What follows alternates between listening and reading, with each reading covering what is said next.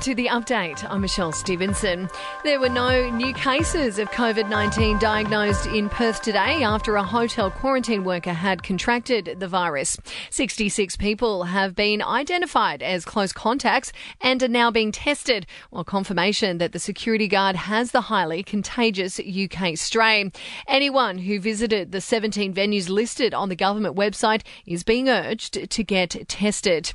The PM, meantime, says he does understand why WA took the drastic action it did following its first locally transmitted COVID case in 10 months. Perth and the surrounding regions are currently in that five day lockdown. Scott Morrison says WA is managing the situation. The extent of the geographic area covered there matters for the Premier, but the idea that you give your contact tracers a fighting chance, I think, is sound.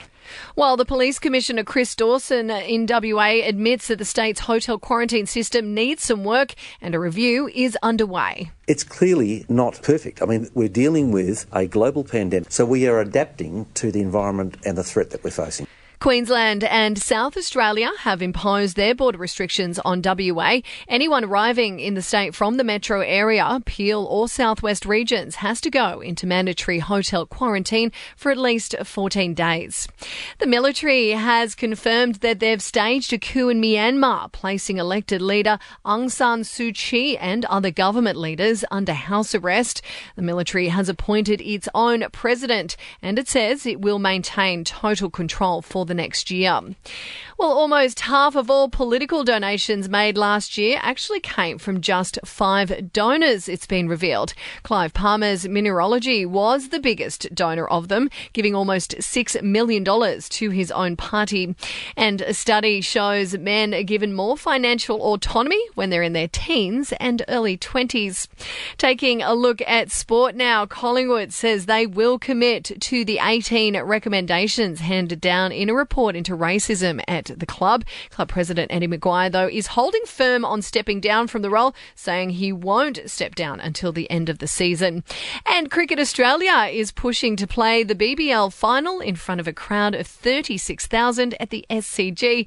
The Sydney Sixers will host either Brisbane or the Perth, who meet in Thursday on Canberra. Taking a look at your entertainment news. Now, the Weeknd is apparently all in for this year's Super Bowl. The singer says he's set to put in $7 million of his own cash, and that's after Pepsi announced they were scaling back sponsorship. And speaking of Super Bowl, well, Mila Kunis and Ashton Kutcher have apparently jumped at the opportunity to shoot a Super Bowl commercial together because they needed some parental freedom. The pair are keen to take some time away from their children.